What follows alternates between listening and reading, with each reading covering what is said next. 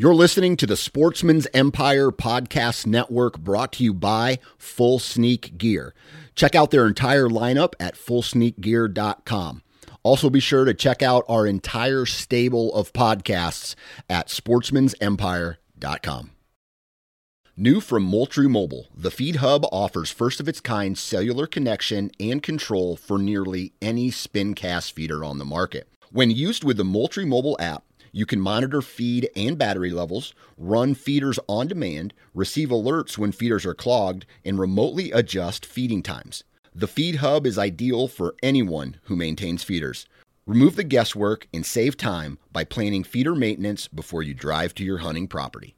For more information, visit moultriemobile.com. This episode of the Sportsman's Nation is brought to you by Outdoor Edge and their complete lineup of replaceable and fixed blade knives and game processing kits. Now, in my bag this year, I had the Razor Pro Saw Combo Kit. It comes in a very compact handy carrying case.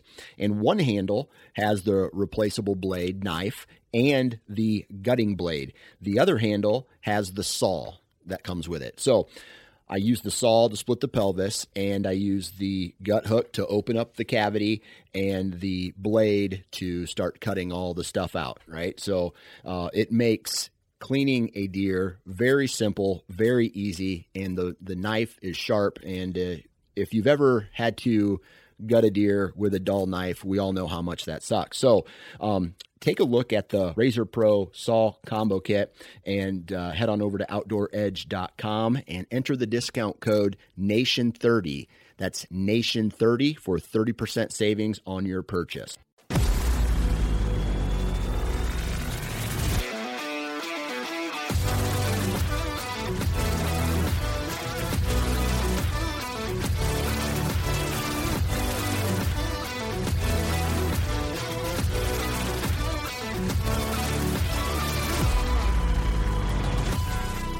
Welcome to the Missouri Woods and Water Podcast with your hosts Nate Thomas and Micah Winstead. How are you, my friend? I'm doing good. Andy is probably kicking himself that he can't be here tonight. Yeah, he's going to be jealous of this one for sure. We are uh, excited for today's episode. Um, we're we're just going to hop right into what we're going to be talking about. It's a, a, a information filled podcast. Yeah, a lot. And well, I knew we were going to get it. And we could have went on, and like we were said, we could have gone for another three, four hours. I mean, he's full of knowledge. But we had returning guests. I wasn't able to make it to the episode that he was on before, but uh, Scott, your buddy Scott Wilper. Yep, Scott so, Wilper comes on with us today to talk about basically tips and tactics uh, on on turkey season that's coming up here in a few yeah. weeks once this releases. I would call him a professional turkey hunter. No doubt. Uh, yeah, yeah. He, he definitely knows his way around the birds and stuff, and he goes through different scenarios. He gives us some calls and talks about that and all sorts of good information. And what I like about listening to a guy like Scott is he's been there and done it. Mm-hmm. So all the things that he tells us are from experience. You know, there's a lot of really good turkey hunters out there, and they all have different experiences.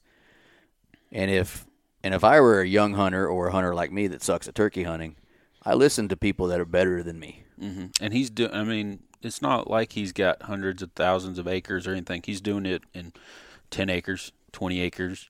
You know, I mean, he knows what he's doing. So. Yeah, yeah. So um, we're gonna have a lot of fun today. Um, so I hope you enjoy the show. Before we get into it, uh, we'll talk about one of our sponsors, Alps Outdoors.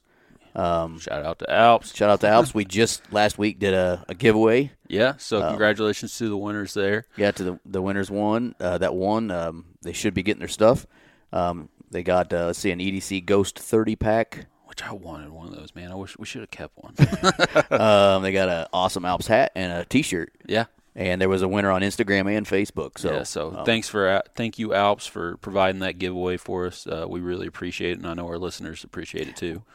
We wanted to do a uh, turkey season giveaway, and I guess it's a good thing, but they are inundated and they just don't have anything right now. I mean, yeah, I mean they're selling out. They they didn't have anything in stock, so we can't yeah. help that. You know, they can't help that. You know, I, I'm sure they've just sold that many, and so good on them for doing that. And I'm sure COVID and that stuff's got everything slowed down Yeah. too on production. But anyways, we really appreciate Alps and uh, our partnership with them. So Yeah. but so if you're looking for other stuff, check them out, alpsbrands.com. Yep. And they got all kinds of cool stuff. Um, but anyways, Let's enough of that. Let's get into this show. gobble This- gobble gobble. I can't do it like he can.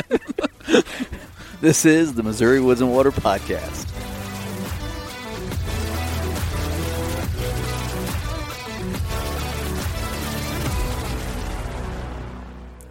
I know you guys are waiting to hear the show start, but we got something to tell you.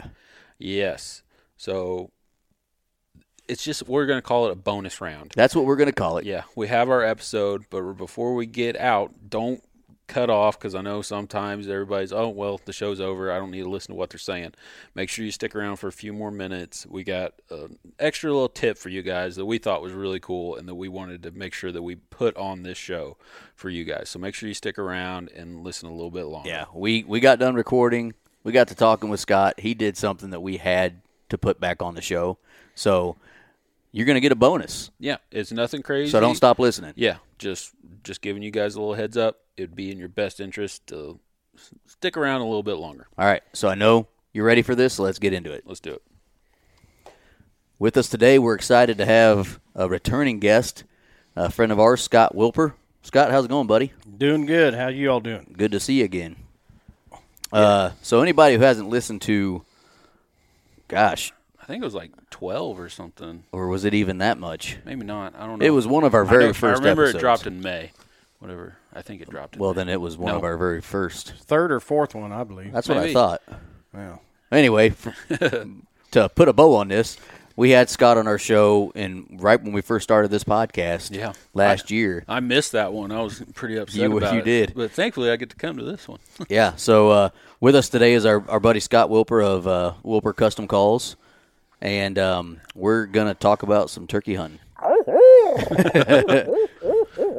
gonna be hearing a lot of different calls. yeah, it's going to be a fun show. I hope I hope all the stuff we do in this show today it it comes through on the speakers well. Yeah, because or on the microphones well, uh, because we're going to go through some some tactics, some tips.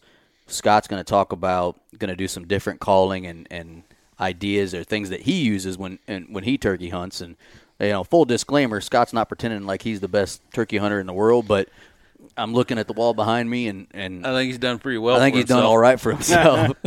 so, How many birds did you say you've got? You're you're at? well, he, he's already got a grand slam. Yeah, but how many total? Did you say No, you know, well, Enough. about Fifty. fifty? That's pretty good. That's pretty darn good. So, uh, so that's kind of what we're going to do today. But before we get into it, um, somebody, some people might not know who you are. So introduce yourself and um, tell us a little bit about Wilper Custom Calls too before we get going. Well, Scott Wilper and uh, Wilper Custom Calls is just a uh, the company I've kind of started. Me and my wife did in 2000. I think it was 2011 or so, 2012, and uh, just started building turkey calls, box calls. Uh, been a carpenter my whole life, and uh, why am I buying these when I can make them? Right. And of course, 15 of them went 15 of them went in the trash because I couldn't get a sound out of them. But uh, yeah, there's a big time art to it, and uh, they just gotten better and better and better, and uh, started selling them. So uh, it just helped us out for vacation money and things like that. So, um, but yeah, build them right here one at a time, and it's it's not about the money. It, it's so cool hearing the stories and the passion. Um, uh, th- th- that's what makes me want to build them is the passion. I just heard a story two weeks ago.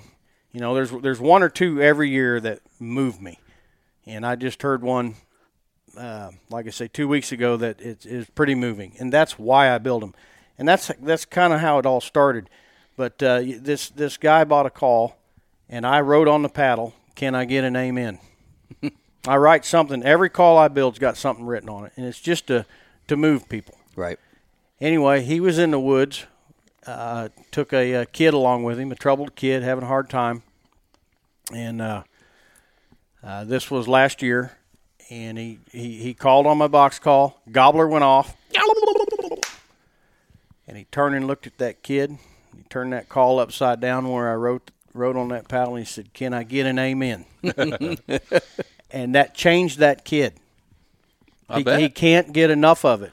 I've actually mailed the kid a call now, and uh, that's all he wants to do. He wants to hunt. He wants to turkey hunt, and he's staying out of trouble. And you know, but that's kind of how we started, and it's just it's it's awesome building calls for people to you know, you never know what another person is thinking or doing or, or Yeah. what's going on in their lives. You know, Right. So, Well, and of course, the first time we um, uh, recorded together, um, you had just got done donating two of your calls to a uh, to an auction for a friend of mine who passed away um, before that, that's right. and we come out and talked about that and talked about um, it was after the thing had already been done, but we talked about you doing that, and you know those are the sorts of things that you enjoy getting to do as part of um, this business. Hell, we're we're doing another um, donation for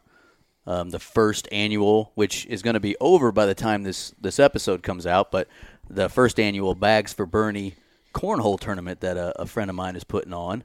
Scott and I are, uh, or Scott and us are donating some really cool items uh, for that, and it's cool to be able to get to do those things. But so, yeah, we we only got to record, unfortunately, last year after turkey season was over.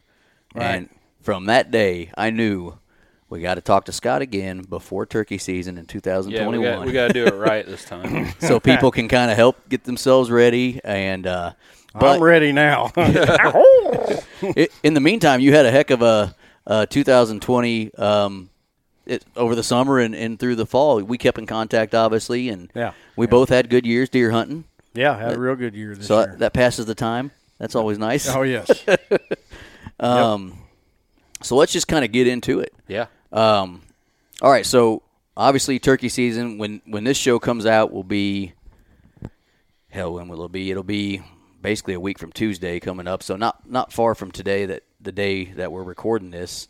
Um, so it'll maybe be a two weeks before Right, turkey right, season just starts. two weeks before here in Missouri. And uh, so we're going to basically talk about what you like to do at the beginning as the season's going. You know, um, you told a story last year about that one bird that kept giving you a hard time, and you know, Yeah. how how you might change as the season goes. But um, off the bat, I'm guessing before season starts, you're doing quite a few things the days or weeks leading up to. Yes, yes. I have day. a lot of I have a lot of cameras out, and then uh, you know, coming home from work, it's as simple as going going home the back way. You know, I come home from work today, going home the back way, mm-hmm. and just uh, I seen a gobbler cross the road, 200 yards up from my driveway, uh, just because I came home the back way. But I'm always looking for them. Uh, a lot of scouting, and for the next two weeks, from a from now till season, All of your clocks agree with us. Yes, we've got some clocks going off here. Yeah, for the next two to two weeks or so here before season, I really start scouting really hard. Uh, not by vehicle, but just a thermos of coffee, Mhm. and uh, I go to my the three locations that I can hunt, and uh, a thermos of coffee, and I'll just sit out there and listen. And then usually birds roost. You know, they'll if not the same tree. Right. A lot of times that does happen. It's they like a favorite tree, but they'll roost in in a general 50 yard, 75 yard area location. So you know, I just listen, and and that's big. Get you some coffee, go out and listen, and find out where their roosts are. I mean that that's big to begin with, right there. Mm-hmm. Knowing you can have all you can have a thousand dollar gun and a six hundred dollar blind and three hundred dollars worth of turkey calls and all this camouflage and you're you're fifteen hundred dollars in debt here and you're gonna go out and kill a bird and you can have the best stuff in the world. It doesn't do any good. There ain't any birds there. You gotta know where the birds are Right. Yeah. you know, and and that's that's big time is scouting. Yeah, preseason, and it, it's as simple. Anybody can do it. Yeah. Get you some coffee, get a chair, go out, sit and listen. So what do you do? And I might be jumping the gun here, but I'm thinking about one of the properties that I have the permission to hunt on. Uh, have I've never seen a turkey there in my life. Well, a few months ago, turkey started before I pulled my car, or my cameras for the the winter. Um, turkey started showing up on camera, and towards the end of deer season, they started showing up. Uh, They're in their winter flock. so, never seen them before, and I'm about 95% certain where they're coming from, but I know that there's almost zero chance that they're roosting where I'm hunting. What do you do in that situation? I mean, do you do you hope to find out if they're roosting close enough to where you have the permission to hunt, and so that you can draw them in Yes. that yes. at that point? In in a in a farm like that, um, them can be tough farms to hunt. They got to roost somewhere. Right. You, they got to have trees. Uh, you know, if you got trees and some running a creek, some running water, and some trees, they can hold birds. Um, you know, and it doesn't have to. You don't have to be hundred acres of timber. Uh, just a thin, thin tree line. Go out to Nebraska, loaded with birds. You know, Kansas. Yeah. Uh, it's just a lot of tree lines and a creek, so they got to roost somewhere. But then you're on that farm that, you know, I've got a hundred acres and there's 20 trees total on the whole hundred acres. you know, and there there's places like that. But Yep. turkeys will visit that area because there's food there. Maybe it's a strut zone, something like that. But knowing where they roost at, you're going to hear them on a good calm morning. Um, to get to your farm, you know, you set up on the wrong side of the farm. You got to know where they're coming from. So yeah, they Yeah. got to be roosting somewhere wherever you know your farm's at. So Yeah. knowing that is is big. And I kind of got an advantage as far as one side of the farm. There's it's impossible for them to be there because there's nothing there for them to be. I know they're west of where I have the permission to hunt, and I have a good idea where they're at. But they could be hundred yards west, or they could be seven hundred yards west. Mm-hmm. That I don't know, and I unless I put them to bed or they're close enough where I can hear them gobbling of a morning, I I won't know. Uh, so it's kind of one of them. I guess you go and hope hope they're there. Right. Um, but it, it is it it is cool that they did start showing up out of nowhere. Right. I, I haven't seen a bird there ever. Right. Since well, that hunting your area might have had a real good hatch. Hopefully, You know. yeah, You know, overall, Missouri's been down the last couple of years. Mhm. Uh, you need a dry a dry spring, especially around egg time. But uh, you know, a thunderstorm goes through can hit my house. You know, and, and drop torrential rain, but five miles, just five miles, Makes a big difference. makes a big difference. Yeah. They didn't get any rain. They missed three storms in a row, let's say, and I got hit three times in a row. So your area could have had a good population boost there, and that's why you're starting to see a few birds too. Yeah. So, um, you know, there's different factors. Did crops change? You know, uh, from a pasture to pasture ground to, um, you know, crops. yeah. That's big time too. Things like that can also change, change why they would come in there. But uh, I would say a good a good hatch in that area. It's got some to why you're seeing them, seeing some now. Okay. So let's go. Let's do it. Let's start hunting these things. Yeah, let's start hunting. so, day before opening morning, you're probably going to go out that evening and put them to bed, right? Yes, So you probably got a few different spots that you would probably hit, correct? yes. And then opening morning, you've pinpointed your birds. What is your setup looking like? Like how close are you trying to get to that tree, or within range, or how are you setting up? especially before anything you you have nothing's happened between you and these birds yet. So you you know it's a Opening- clean slate for you basically. Open day, yeah. opening day, yeah. You're ready. I'm to go. guessing you take that They're, different, Yeah, they're uneducated. right? Right, they're uneducated birds right now on day one. Yeah. and they get smart quick. but yes, on, on morning one, well, anytime I hunt them, uh, 150 yards is what I try to set up on them. Okay. Now, as the season gets a little later and there's a lot more foliage on the trees and leaves, and you know the bushes are greener, you know I will push that on into a 100 yards. But uh, they see 10 times better than we do. They will see you before you see them. They're in the tree too, uh, you know. So I, I ne- any movement they're going to see, especially early season. There's hardly any any cover. Yeah. So you know, I try to stay about 150 yards out and uh, do some locating with owl calls. Uh, is what I use mostly in the morning.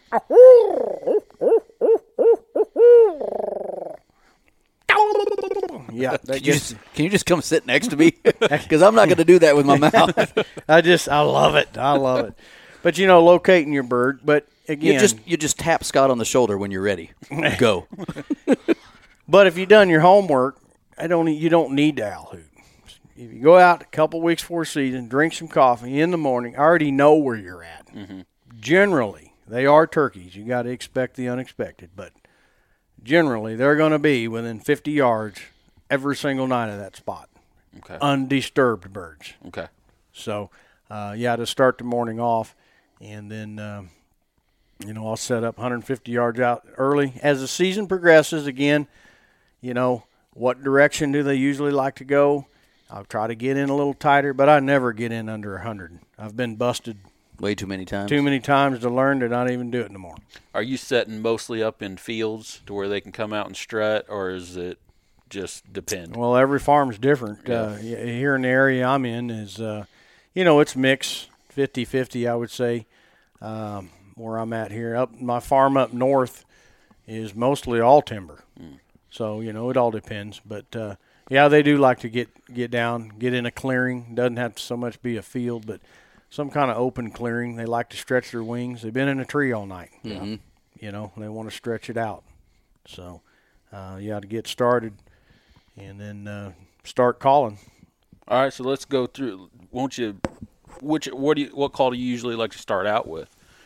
When I when I start, the first thing I do is I will start with a slate call or glass pot call, either one, but I'll do sl- soft tree yelps.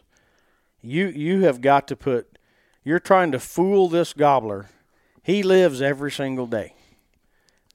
A, a gobbler has to win every day. You only have to win once. Yeah.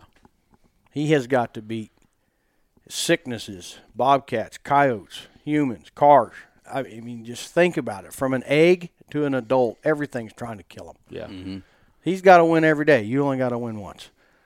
So don't get discouraged if it don't happen right so off the bat. So you're telling me there's a chance. there's a chance. That's right. That's a good movie. Oh yeah, I can I can picture Jim Carrey right now. I try to add so much realism to that. You're trying to fool this thing. I don't just sit there and yelp yelp yelp 15 minutes. Yep. I mean, I had, I'm sc- scratching the leaves. Uh, put as much realism into the situation to try to fool this gobbler to get him in range. But I'll start out with a tree yelp. Usually I'll do three to four notes and you can just barely hear it. And all it is is a yelp, but it's a soft yelp. It's called a tree yelp. And I usually don't do that on a box call, I'll do it on one of my slate calls or glass, but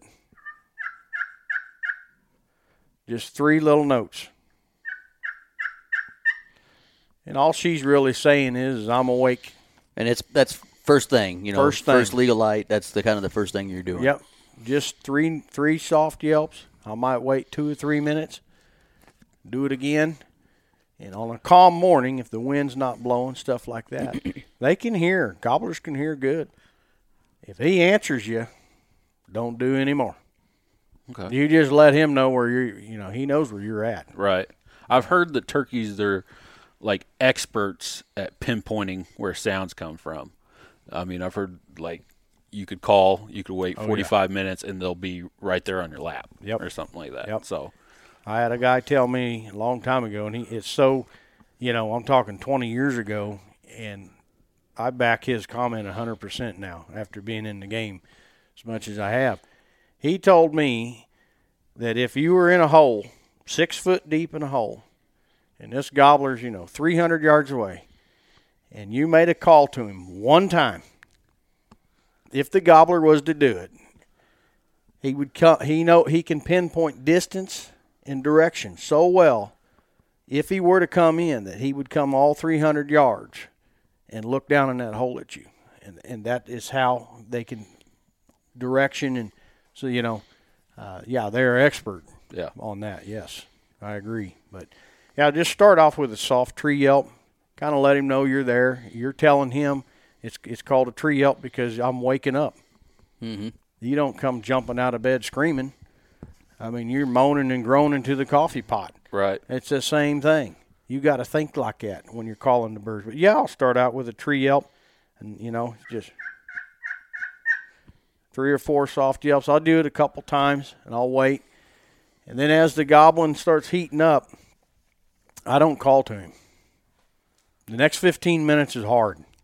Because you want to do. You want to call. Oh, this is where everybody fouls up. Well, you, want to you want to keep calling. You want that constant reassurance of, oh, he's still got one. Oh, he's still gone. Still Yep. got one. Still, still. Yeah. Let him gobble on his own. He's probably got hens around. There's an airplane going over. Mm-hmm. Whatever it is, but I usually don't make a peep for the next 15 or 20 minutes. We're really breaking light hard now. He could be flying down within the from now to the next five minutes or so. He's going to start flying down. Then I'll finally let out maybe. If I do, I'll let out one yelp. You know, or, or a series of yelps, I should say, and that that's usually with my box call or uh, or a mouth call and box call at the same time. I'll even make it sound like there's two hens in Two. there. But uh, just five minutes before I think he's going to fly down, I'll let him know, hey,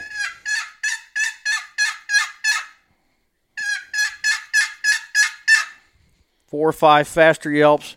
That's kind of an excited hen call. You're you're just I'm getting ready to fly down too. You're just letting him know I'm here. And then I don't say anything else. Let him fly down. If you keep calling to a gobbler that's in a tree, he will gobble and gobble. If he doesn't have hens, he'll gobble and gobble and gobble And never come down. And never come down for a long time. He won't. He wants you. He wants the hen. That's what Mother Nature's designed it. The hen, I gobble. You come to me, and I'm going to stay in this tree until I see you. Mm-hmm. And it's just getting daylight and daylight and daylight, you know, and all thing, all kinds of things. Let him hit the ground, and you can usually hear him fly out, or you can see him in some situations. But when he's on the ground, then I let him have it. Yeah. I start calling. I start uh, cutting, doing a lot of. I'm excited, and I try to get him fired up. You know, um, but that's kind of how I start start the mornings out. But Well, and one thing I've noticed, and I, I'll get to it in a second, but I want to I want to go back and ask you a question. What is the reason that you choose to use your slate or your glass call first thing compared to one of your boxes? Is it just a little quieter? You can control. yeah, I can I can sound a lot, uh, softer, sweeter, a little. You know, it's just like I said. You wake up in the morning moaning and groaning to the coffee pot. You're not trying to be loud and cutting and excited like that. And usually you can get pretty soft with those. w- with your pot calls. And you can get soft on box calls too. Don't get me wrong, but uh, that's just kind of me. Yeah. And it don't matter what you use. You just want to do it soft. Right. You know. But this whole time, you are pretending to be a hen. You have not done anything as far as I haven't done much besides let him know that a hen has woke up, and maybe a minute or two before fly down. Yeah, it was what you heard. You know, I'm just gonna reassure him just one time with some yelps, and then that's it. You know. Um, and then the patience game. Then the patience game. Now, when he hits the ground, that's when all kinds of scenarios can break out. Uh, that's when the you got to get in this gobbler's mind. Is he with other hens? Um, if he's by himself, things like that. So, and then you start your calling. But I'll move to box calls and mouth calls. I'll run a box call and mouth call at the same time a lot. Like you said, two hens. So. Yeah. Are you What- using any decoys? I was going to ask that. Yeah. Yeah, in the morning, in the in the mornings, or I say mornings, the the first early part of the season, let's call it, I use a Jake and a hen. Okay. Uh, and, you know, gobblers are they love to fight as much as they love to love. so, you know, a Jake, I can beat Jake up. Mhm. You know, so it ain't so much I'm in love and coming to your calling is, is I can beat that Jake and take that hen. Yeah. So you kind of got two two cards in your favor here. But as the season progresses, I've all I've noticed I've been beat up, I've been kicked around, I've lost three fights, four you know half a dozen fights, And I've actually had a nice long beard, several step out, and they don't want nothing to do with it. You're better off. That's just me. I like to run with a hen only as the season, later season. The last week, I just run a hen. So you very rarely use it like a strutter. I don't.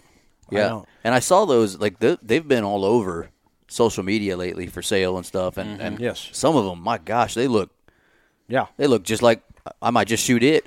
Yeah. got one and they work. They work too. right. I mean, I, you know, you hear the story that they fly down on a tree and they see that full strutter, and the, the guys paid the big money for it and everything. And I and I'm not down in that. That does Comes work. right over to it. And they come running in to whoop it. Yeah, But I've had a lot. I've used them.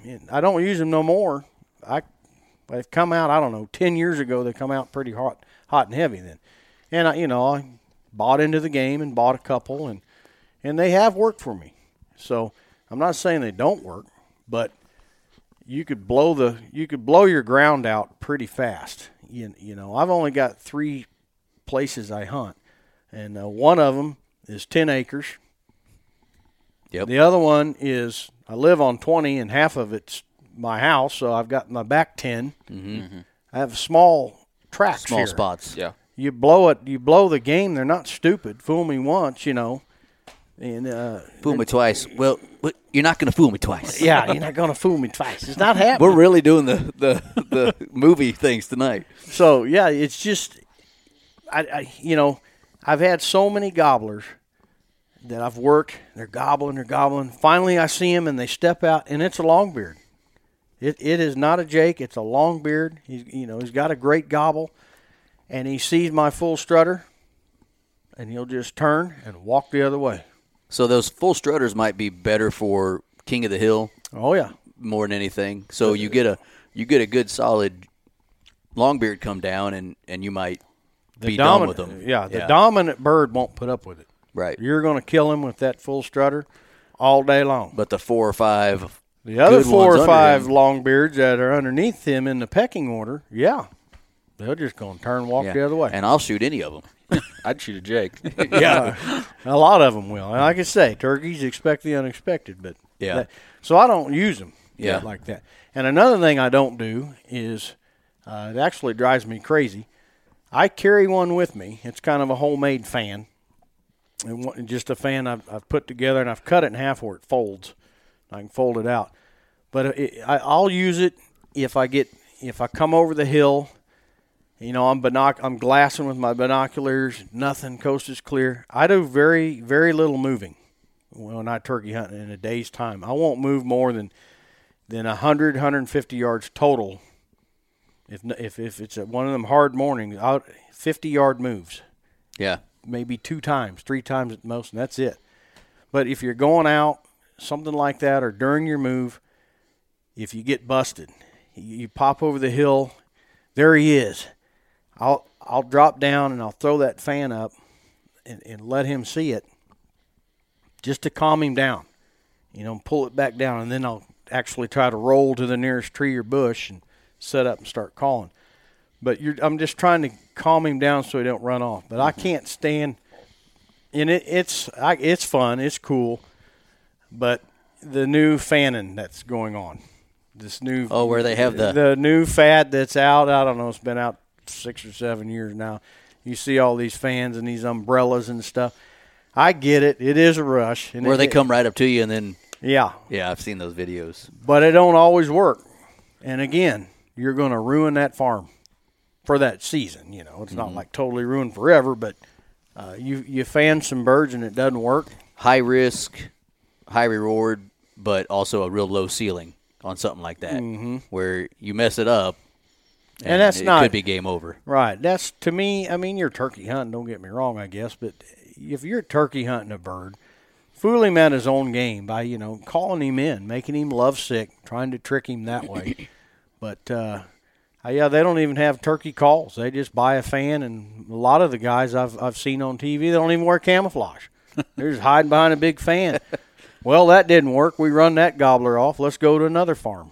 You Yeah. know, and there you'll ruin your whole farm. It don't always work. Right. Yeah, very rewarding and pretty heart thumping when it does. Yeah, I yeah. mean, yeah. Looks But, good on uh, TV. so the fan that I use is And don't get me wrong, I'd try just- it. yeah. right. Yeah, yeah, and I've done it. I've done it, and it it's worked.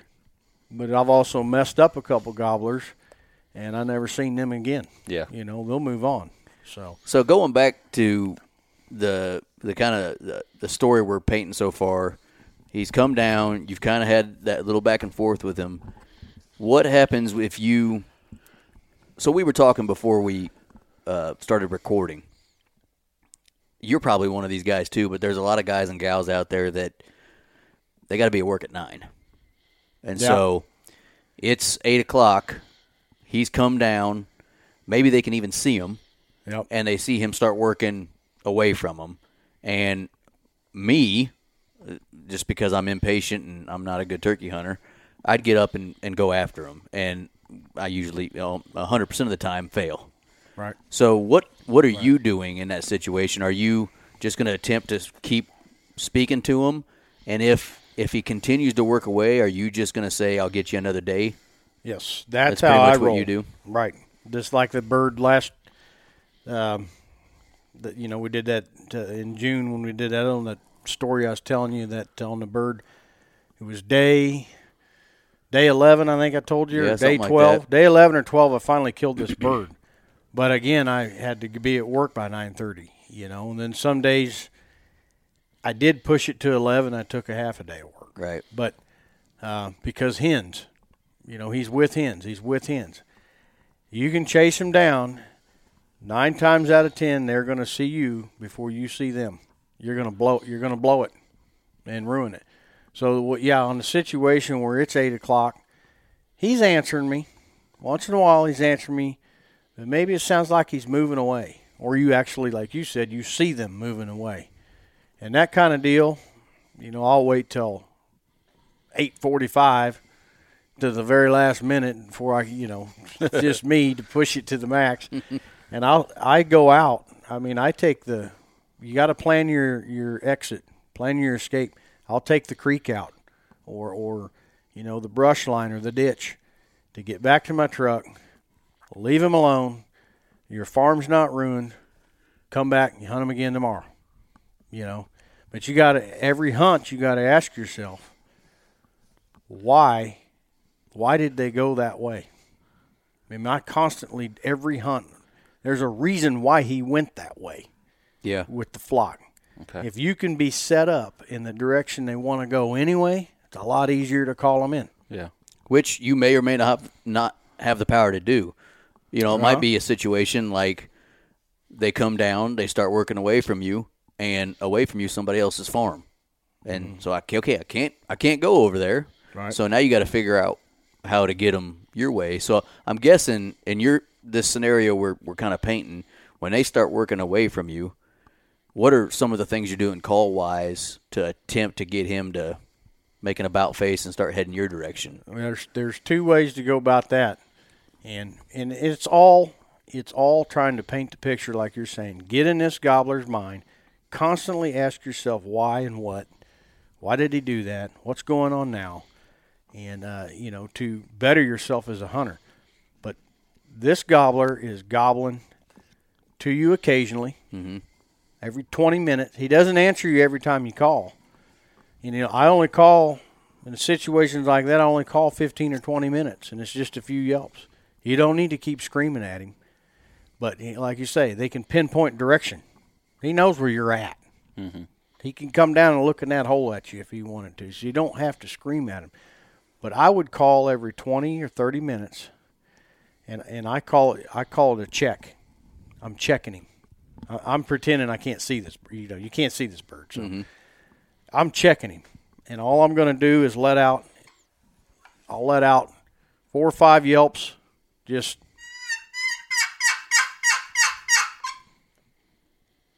And he answers me. Well, he hadn't moved. He still sounds like he's 150 yards away from me. And that's what he sounded like 30 minutes ago. Mm-hmm. Why? That's the next thing you should ask. Constantly turkey hunt, and you'll start learning. Well, because he's probably with a hen. Why leave the real thing to come to- something squawking in the bush, I you know 150 yards away from me. yeah. But then ask yourself again, why did he gobble at me? What, She's not keeping him happy at home. What's going on is is he's giving you a courtesy gobble. That's what it's all about. he swipe. Is, it, is he swiping right? what, what's that on? What's what's the weight one? We'll be like maybe here in a little bit. Right. That's what he's saying. He's just saying, I hear you. I'm busy right now, but I'm here. I hear you. Okay. So that's a, that is basically a courtesy gobble, and I just checked him to see where he was at. So, and then again, I'll wait 30 minutes, 20 minutes, 25 minutes, and then I'll do it again. Now he even sounds farther away, you know. And usually a bird like that, if I can take a day off, or maybe I have the day off, maybe it's the weekend, mm-hmm. and it's a great, perfect morning, you know, raining and windy and all that, I'm going to peel off and go to work. But if I think it might happen, I'll sit it out. That hen, he'll breed that hen, and she will leave. Or maybe she's already been bred and he doesn't know it, but you know he's tagging along for the game. He'll spin around. He'll be in strut and spin around. And usually, but I've killed more birds between ten and one than I have six and ten. I'd say seventy percent of my birds have been between ten and one. Wow. Really? Yes. Wow. That's because he spins around and strut and then he spins back around. Well, where'd you go? She left Yeah. because he did breed her or she was already bred and she's going to the nest to lay her egg, you know. So now he's by himself. Well, that call I've been hearing over in the bush sounds pretty good now, and he don't want to. Be. So that's why every thirty minutes she let out a, a check, and then he, courtesy gobble. Twenty minutes goes. Well, man, he sounds closer. He's coming now, you know. And I'll just keep working him with the call, and uh, usually between ten and one, you'll kill him. So there's one way. The other way is if he's got, and then you got to have a hen to play along but mimic the him, the hen. Mim- mimic everything she says. You can mimic a hen, but if she's they're 100, 150 yards away, same story. We'll start again. She she's playing along with you. She'll yelp two or three times. Let's say she yelps three times. I'll yelp three times. You'll hear her yelp three times and maybe cut twice. I'll repeat her Immediately. immediately. Immediately. If she's playing this game, this is work. So, are you attempting to piss her off? you got it. Nice. And it don't matter what call you use. Use the call, you know, pot call, box call, mouth call. Use whatever you're the best at, but mimic her note for note. A dozen birds I've a dozen, at least a dozen birds I've killed because I've made her mad, mimicked her every note. And then it's hard. That's one, two, three, four. That was nine yelps. you know, you don't have to be exactly perfect, but you know, it wasn't two. Yeah. So she just did eight, nine yelps, and then there was four or five cuts, and then two more yelps. And pfft, I'll put it right on her, and she will get mad, and she will turn to come to check you out, and then guess who follows? There you go. That's smart. And as soon as he gets under 50 yards, you let him have it, because that hen will come all the way in, and I've had it happen dozens of times. That hen will come all the way in. She's she wants to fight you. is mm-hmm. What's going on? You have made her so mad. She thinks she's atop of the pecking order. She's going to come in and fight you. She's going to come in five yards of you. They get that close to you, they're going to bust you, Yeah. Right. and then game over. Right. So, I mean, enjoy the gobble and the scene and all this, but man, when you're at 45, 40 yards, you're done. Game over. But, you know, so that's the second way to go about it. Either way, you're being patient, Yes. which is, I would guess, and maybe I'm wrong, but I would venture to guess a good portion of people listening to us, including me, I, I'm not patient. And that's probably why I, I'm a bad turkey hunter. I mean, I'm self proclaimed, Scott. Self proclaimed. Patience is big time. Yeah, I in turkey hunting, I've never been able to be patient, and that's probably what's gotten me busted. And that I don't hear that very often. No. Are, are you ever mimicking gobbles or anything like that? Are you ever gobbling out there? Yeah, I do gobble some. Uh, again, I don't on public ground. I don't. now now that I've got a few uh, farms I can hunt, I don't. But on public ground, I won't gobble at all. Yeah, probably not. Because you'll bring in hunters. Oh mercy, yes. Yeah. When they hear a gobble, they're going to come running at you. You know. Just like I said, the guys like me are running after him. Uh, you're right, but I do gobble some. Uh, you know, you can read a bird.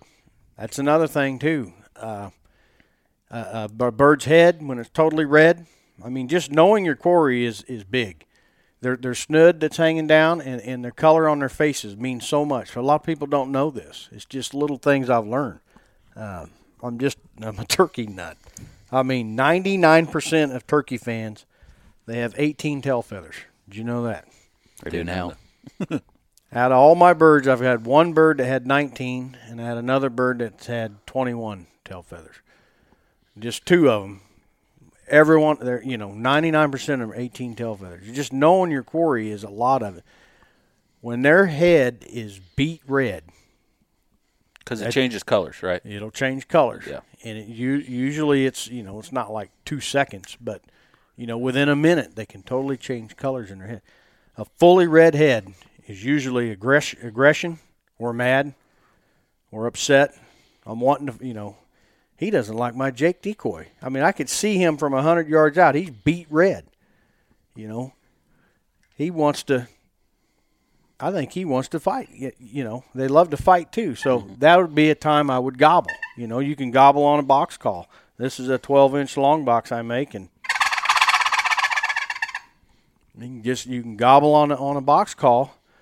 You that Jake, you are not going to gobble in my field. This is you know I'm I'm the boss here, and that'll work. But knowing to go, I knew to gobble because His head was red. his head was red. Okay. Right. If it's red, white, and blue, or, or you know, the white's sometimes hard to see on the cap of their head, but you know, red and blue, a lot of blue, and you'll see white on their cap. We're in love. we don't care much about fighting; it's just love. So, you know, play the game like you should. Do some calling, some clucking, some yelping. Play it soft. You know, he he wants to hear the music. So reading a bird, their snoods the same way. When they're scared, usually when uh, you'll know, you know, say he's 40, 50 yards out, and you're thinking, I want to get him a little bit closer, that he's starting to act funny. Their little snood will be three quarters of an inch long, sticking straight up. Hmm. That's a sign of he's a little weary. He doesn't like the situation. Something's up. He's figured something out. Something ain't cool here. But when they're totally relaxed in love and everything's just peachy perfect here, that thing's all hanging down three inches past her beak and hanging down. So, you know, reading a bird like that's big time. Yeah. I didn't realize that their snood changed the size. I didn't oh, know Oh, yeah. It'll yeah, within a matter of a minute. I knew the color. I knew the. I knew their heads changed colors, but I didn't. I know have so that- many jokes I wanted to say right now. Yeah, me too. I am too. I was kind of thinking of a couple. we got to keep this clean on the radio. Keep it PG. PG rated here. So, first time hunter go out. He's going out there. What or, and you could pick how many. How many calls does he need to be proficient at? What's one thing that he needs to master? Is, is it the cluck? Is it the you know the chirp? What what would you say would be the top three calls he needs to get good at before he goes out there? Half of a turkey hunter's skills, half of it is woodsmanship. Okay. Fifty percent of killing a turkey is, is knowing where they're at, doing your pre pre season scouting with a cup of coffee. Uh, you know how to get in and out without getting busted. I mean, I hunted that bird for twelve. I, I let two gobblers go that anybody in this world would have shot. I'm talking twenty pounders, ten inch beards, uh, you know, one inch spurs. I let them go because I didn't want to ruin that property. It was after that specific bird, that, that double bearded inch and a half spurred. Oh boy, frustrating. Day twelve, I got him. You know how I got him? Mimicking the hen, Okay. just like I told you. Yeah. And it was a thirty minute ordeal. I mean, I, I had to. It was it was nuts. You know, every five minutes, every five minutes, I was repeating. Finally, you know, What are you came- doing though? If um, so, everything we I talked got off about. on a rabbit hole there. Oh, it's okay. but everything we talked about, you know, you mimicked a hen, or you know, you you read his read his Yeah, try to read the body gobbler if you can see him. Try and to so read him. You might be able to uh, Mm-hmm. gobble. What about those situations? And you kind of showed us some stuff before we uh, recorded. What about those situations where he's not giving you courtesy gobbles? Mm-hmm. Uh, he doesn't give a shit about your Jake. It Right. seems like, or you, maybe you can't even see him. He's Right. still moving off. Do you do anything like with the? You told us about crows earlier before we recorded. Is that a thing you're using during hunting time, or are you using crow calls to maybe locate them to put them to bed of an evening more than anything? The crow calls I'll use uh, while hunting, while hunting, and and a lot of people when they do crow call, you know, ten, you know, let, let's say that bird's he's moving on, mm-hmm. let him go, go hunt another bird. Right. You know, he's probably more than likely they are expect the unexpected. That bird isn't going to mess with you for two hours. So if you have the opportunity or the area, and lucky to have the land to do it, move over the hill, go hunt another bird. Mm-hmm. But take the crow, use the crow call to try to locate one. And um, yeah, like I was telling you before we, we started recording, uh, when you blow a crow call to try to get a gobble, you're locating so you know where to move and set up. So many people will blow on the call, you know, five or six, seven uh, times straight, and that gobbler goes off, but you can't hear it. You can't hear it over yourself making that crow sound so much. Well, they didn't gobble. And in reality, he probably gobbled once and sometimes even twice. And you know, were busy. You were busy. Yeah, having a buddy with you is great. Make him stand 10, 15 feet away from you when you do that. And usually he can hear it while you're doing it. But the way I'll get around that when I'm by myself is I'll hit hit the crow call just one time. And I'll pause for three seconds. Usually they'll gobble right after that first note. Pause for three seconds, then continue with two or three notes after that. And uh, that's how you can hear it. But it kind of be like this.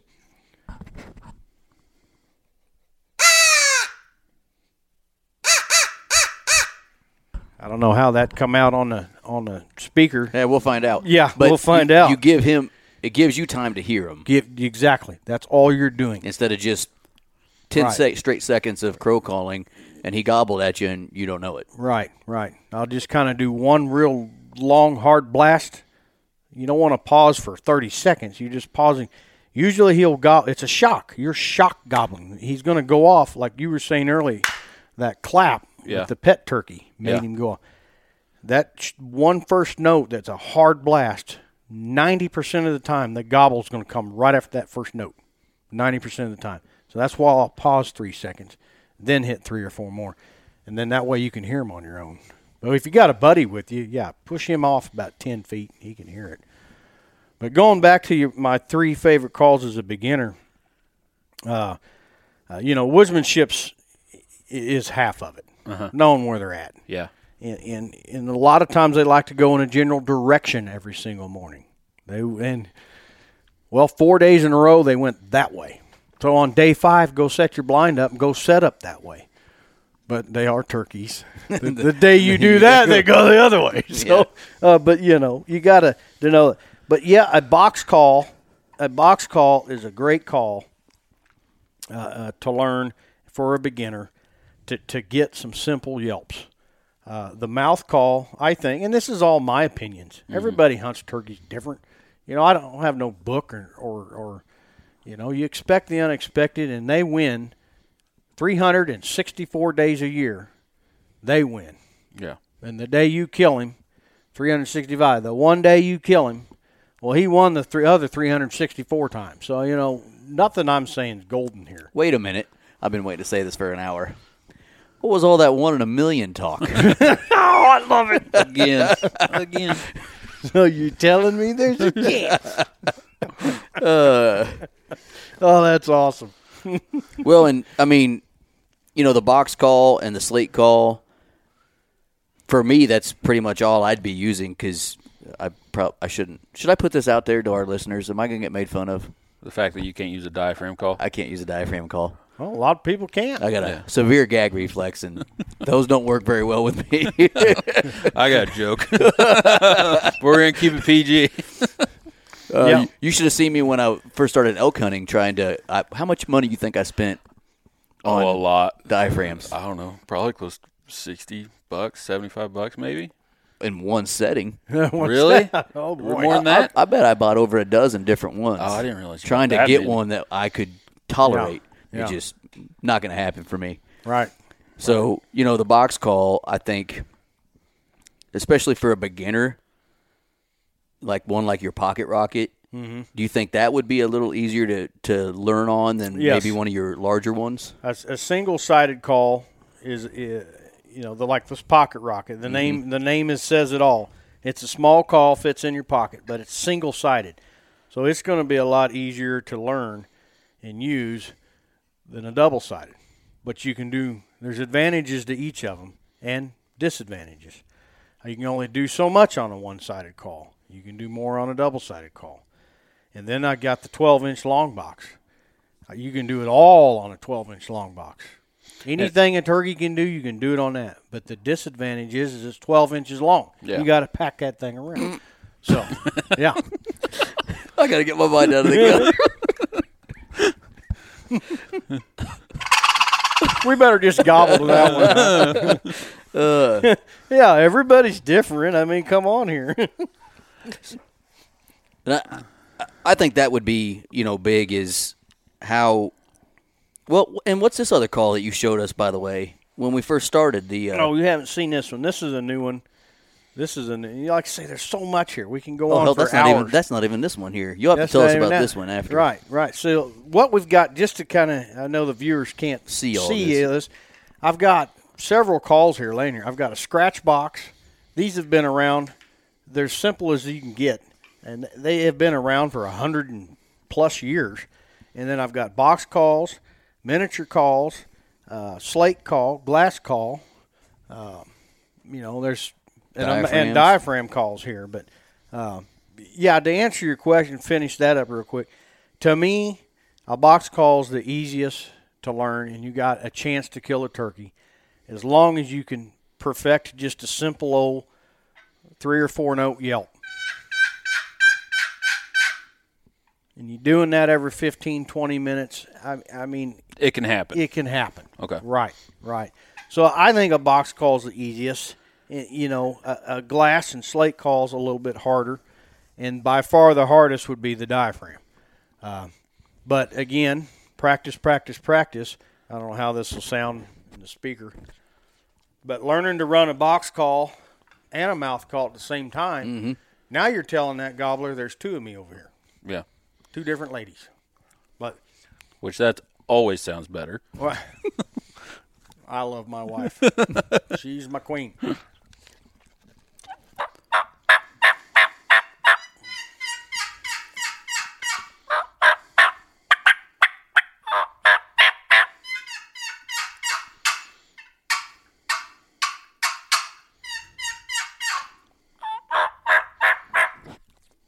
You're running two calls there at the same time. You got two ladies over there to convince him to come in. But uh, yeah, mouth calls is is the hardest.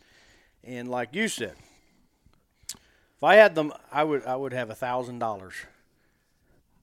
I have I have about six mouth calls that I like, and I have tried two hundred of them Yeah. in the last fifteen years. You know, and that's It, it can become an uh, almost an addiction. I mean, even after I spent all that money on the elk calls, on the diaphragm ones, then I spent a bunch of money on external diaphragms that I External liked, leads. didn't like. You know, I, I, bet- I bet I got four or five bugle tubes that are never going to get used again because I once I got it, I, there's certain things I didn't like about it, and got got a different one. Oh, I like this one better. I mean, it can become a Yeah. problem. Just like anything else in the hunting industry. Yeah. yep, that's for sure. Uh, but tell us about this little guy here. This is just a uh, call. I actually made it made it for the show ten years ago, and it caught on. Uh, you know, Dad, it's all about selling money down at the show. Your booth costs fourteen hundred dollars. That's a lot of calls just to break even and come back home. So Right. Dad walks up and he wants this seventy dollar call, and you got the youngster here pulling on Dad's shirt. I want one too. I want one too. well, it's hard for Dad to pop on two calls. Plus, we're going to go out to eat, and we got to have gas money to get home. Blah blah blah blah. So, I made some little calls. So you know, for twenty bucks, well, I'll I'll buy Junior one of these. That way he can have fun playing it. And they're Yeah. cute. Yeah, I mean that's a right. neat little thing. Yep. Right. So, you know, and the kid gets one, he's happy as long as he's making a sound like dad is. So Yeah. that's kind of why I made it. But what happened is twofold here. I made this thing, and again, a lot of trial and error. These are the two wood combos I can get to work, and I've thrown 25 of these in the trash. But this call is the perfect. I named it the Lil Kiki because of the kiki sound in the fall. The young hens are, that when you're fall hunting, and they'll do it in the spring too. I've killed some gobblers working the kiki call in the spring, but this little call is perfect for kids. But uh, believe me, I've sold 50 of them to adults Yeah. because it it's, it's it makes the little kiki, which is the, one of the hardest sounds to make on a box call. But Real high pitched. Yeah. That's what a young a young hen, and it's foolproof. Yeah. You don't have to do anything special. You can do the key key on the 12 inch long box. Here's my favorite up in the contest in Iowa. Mm-hmm. This is what I use to do that. Uh, again, you can do so much on 12 inch long box uh, for yelping, cutting, uh, gobbling, but the key key key key run. So the little key key call was just for kids to have something to squawk on. Turned out to be an awesome key, you know, make the key key off of a box call that's foolproof. But here it is on a 12 inch long box.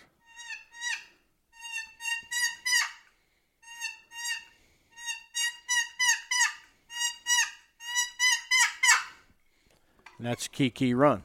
Uh, but basically, Kiki Run is is I'm searching for Mama. You know, she he she or him's calling out for Mama. It's a key key call, but mm. yeah, that's that's what the little one is. And then a scratch box. Might as well hit it real Yeah, quick. that- this call here was these were made hundred plus years ago. It's just simply a small box of wood, and you hold a peg in your hand and strike the box across the peg. They call them scratch boxes. Scratch box.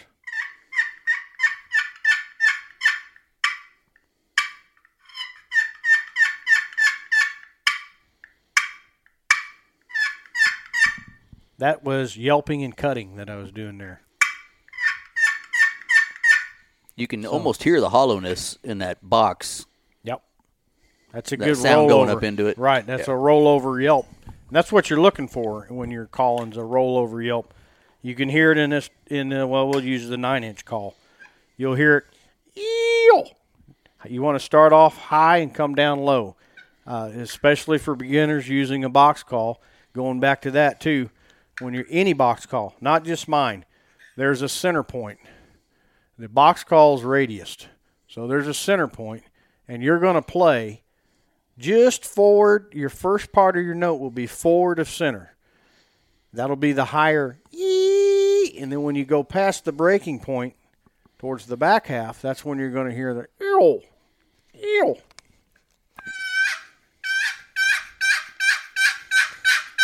You can hear it high, low High low, yeah. Yeah. it drops off. But uh, and that and that's what a beginner needs to practice. Find the breaking point. You'll start a little before the breaking point, and then bring it past it. So that that's that's great. And as long as you can yelp, you got a chance at killing a bird. If you can yelp and throw in fifty percent of woodsmanship, You got a dead You can bird. kill something. yeah, you can kill something. Right. Picking up the little tips and tricks and the do's and the don'ts and you know, I don't move much. And what are you saying to that gobbler? And patience, like you say, you know, getting percentage more on your side Yeah. to be the guy that's coming back with a gobbler every time. Listening to Scott Wilper on the Missouri Woods and Water podcast. it is amazing, by the way. I know we've said this before, how closely, to me, related turkey hunting and elk hunting are. I know. I mean, a cow call. high low. Just it's just, it's the same. You know, it's it's just crazy how how similar they are. Understanding the language, yeah. Right.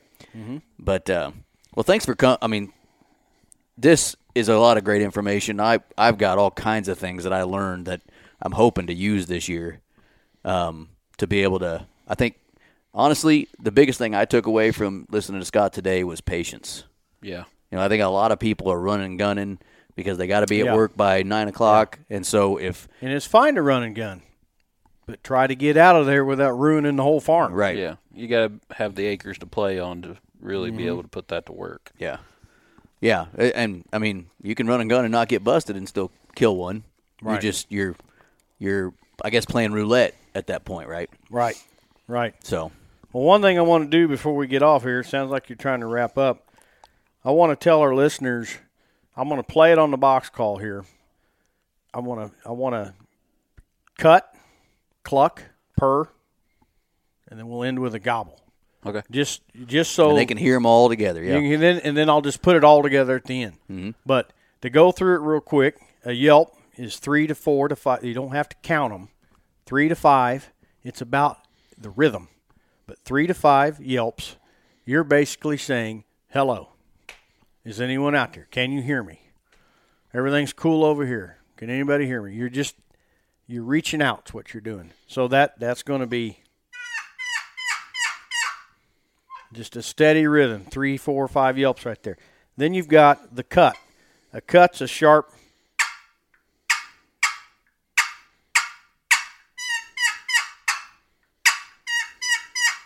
Always throw three or four yelps in with it. Uh, if you, a cut can be a putt. A putt is a scared call. So you can hear the five second pause in between there. So when you're cutting, squeeze them in a little closer together. Okay. That's an excited. Now you're telling him I'm excited. So an excited cut, always throw yelps in with it.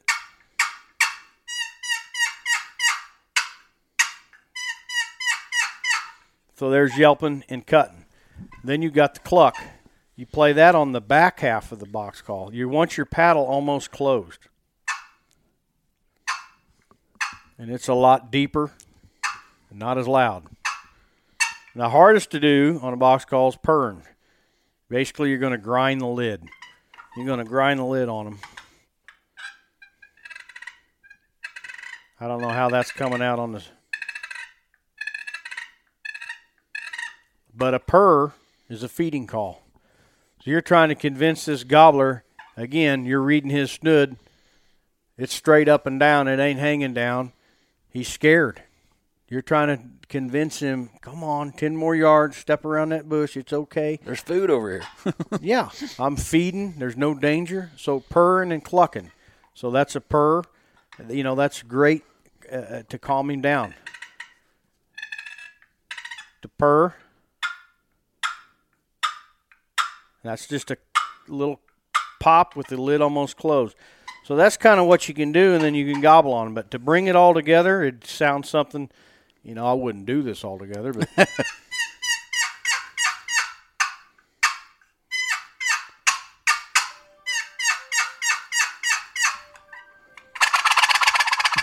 boom, and that's how you do it. Pow, right in the kisser. but no, there there's a lot to it. I mean, what we've covered on this show, uh, in, in Nate Micah, I can go on for hours and hours and hours. Yeah. and and we could go on listening to you. yeah. It's just you know I haven't even touched into the to the difference between slate, glass, aluminum, how to clean them, how to condition them. You know, we talked a little bit about that. You know, box calls are the same way. Since we were kind of more on box calls, uh, you know, you need to chalk the paddle. I use orange chalk. Blue chalk will work. So brown. Orange is kind of my favorite. There's not as there isn't any grease in it. Uh, and then you actually have the, the, the sound the, the top of the sound part of the box, the soundboard, that is the that is the holy zone right there. You don't want to rub your fingers over. You don't want to oil, grease, dirt on it. I mean, you don't touch it. Uh, it is wood. Take Ziploc bags with you in the woods. Keep them clean. Uh, use a sock. I take black socks with me. I just, you know, I'll go to Walmart, and buy black socks. All my calls are in black socks. My slate and pot calls. You know, it's a great way to protect them. But uh, Probably keeps them a little quieter too when you're moving Yeah. around. right when they're, they're moving around, it kind of keeps them quiet. But yeah, we can go on for hours. You know, we haven't even touched the surface. But uh, I think that from a tips and tactics standpoint, I think that listener can get a, a lot from well from what we listened to today. yeah, and and there's a lot that goes into calls too that yeah we we didn't even touch but um i will probably listen to this several times now Oh, definitely. because i'm already thinking of things scott said earlier that i'm like no how did he say that because i'm gonna do pretty much exactly what you tell me try to read the gobbler. so if it I mean, goes bad, if it goes bad, don't call, don't call me. Don't blame me if it went bad. we just need to take him with us. That's Just what call- we need to do. We just just, be like call me. Scott. I had a guy two years ago call me at six thirty in the morning. I'm at work.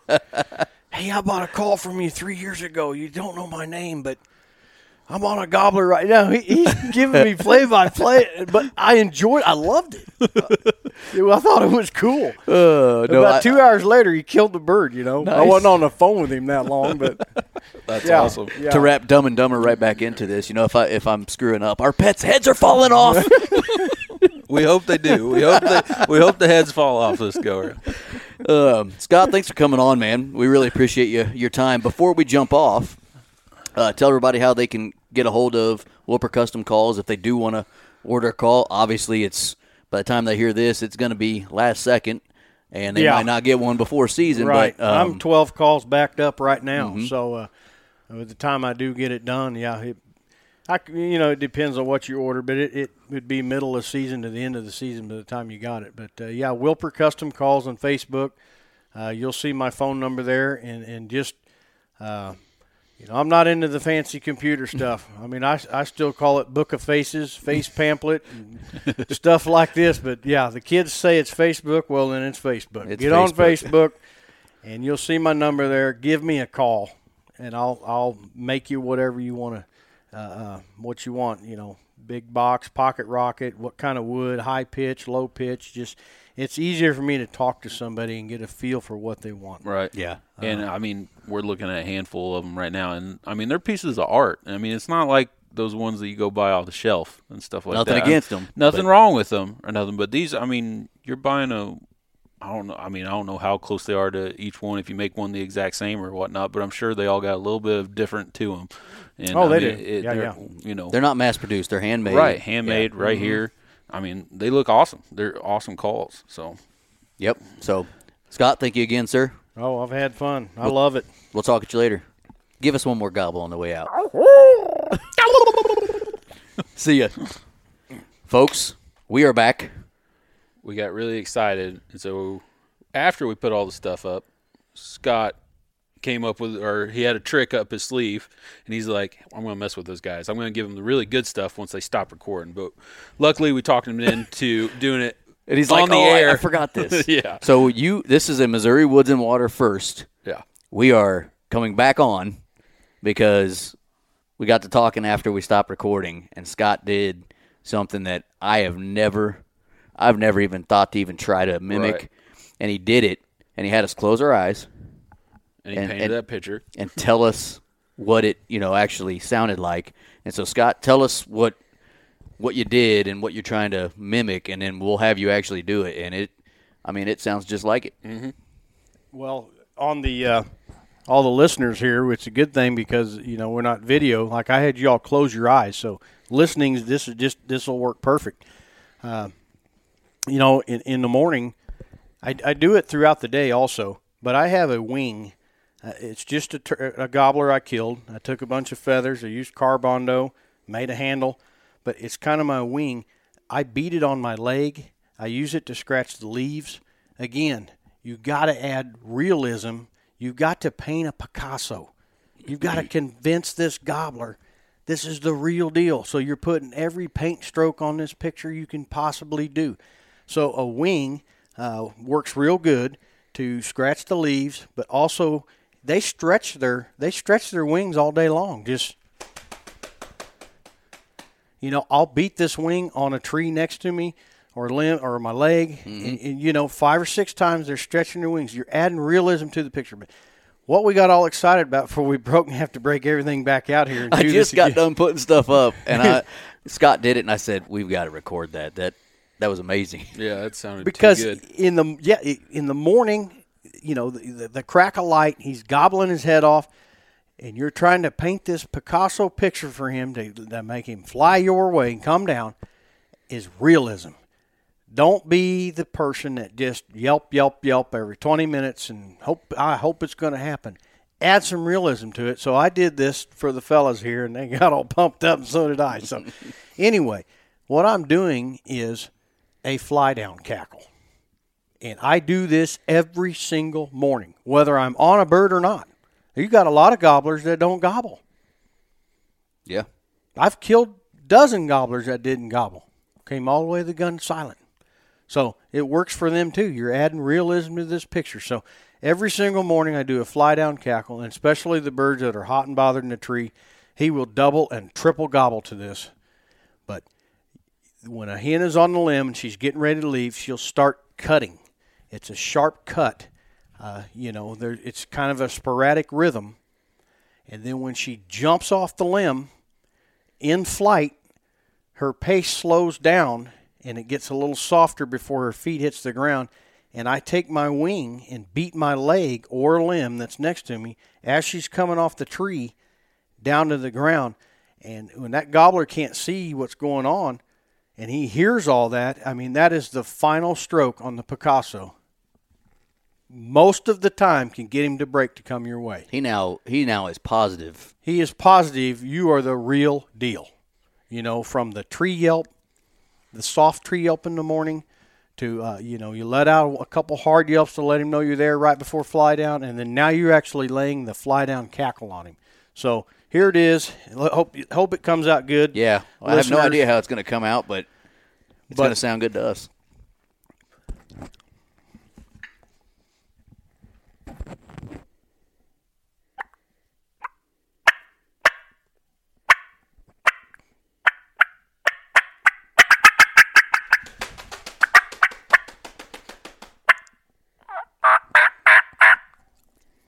So basically, she just flew out. She hit the ground. She lets out two or three yelps once her feet hits the ground to say, "Hey, I made it," and I don't see any danger. So, if you could, I don't know how that's going to come out, but that was on a mouth call. Here it is on the box call.